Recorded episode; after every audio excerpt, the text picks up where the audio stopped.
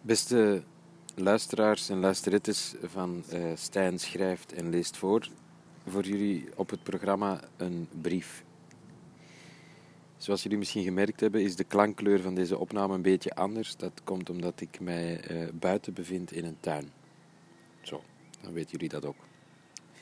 Ik zal nu beginnen met het voorlezen van het uh, geschreven werk. Hey Heinrich, het ligt me zwaar, maar het is waar. Deze brief is voor jou en niet voor je vrouw. Ze mag hem wel lezen, maar zal er vast weinig aanknopingspunten in vinden, omdat de inhoud van de brief over onze vriendschap gaat. Nu goed, ik permitteer me om mij vrij te uiten aangaande wat er zich reeds heeft afgespeeld in de loop van onze vriendschapsrelatie. Ik weet dat jij er iets anders over denkt en ik laat je dan ook graag in de waan dat ik die houding respecteer.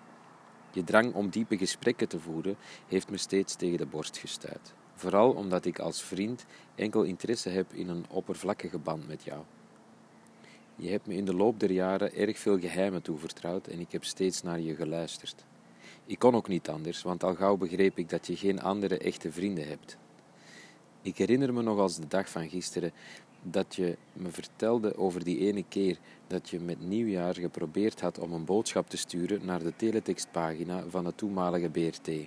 Je boodschap die je op een gele briefkaart had ingestuurd, was daadwerkelijk op pagina 897 bij de lezersoproepen gepubliceerd.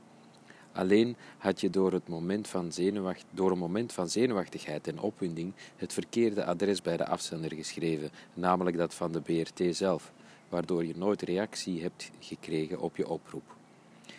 Dit had voor jou, een, dit had voor jou van nieuwjaarsdag 1997 een bijzondere dag gemaakt. Een dag die gepaard ging met geluk, maar ook verdriet. Het feit dat je me deze in mijn ogen totaal oninteressante anekdote vertelde, deed me beseffen dat ik nooit een echte vriend van je zou kunnen worden. Maar omdat ik zelf te fier was om er toen een punt achter te zetten en jou toch niet wou kwetsen, heb ik het zo gelaten. En kijk, nu, zoveel jaren later, schrijf ik alsnog deze brief. Niet om je te kwetsen, maar eerder om je aan te geven hoezeer ik mezelf heb gekwetst, al die tijd, om jou te sparen. Ik hoop dat je deze vorm van zelfpijniging onder ogen kan zien en begrijpt dat ik dit allemaal voor jou en je zogenaamde diepgaande vriendschap heb gedaan. Niet voor mezelf, want ik heb er al die tijd niets aan gehad. Echt niets, Heinrich.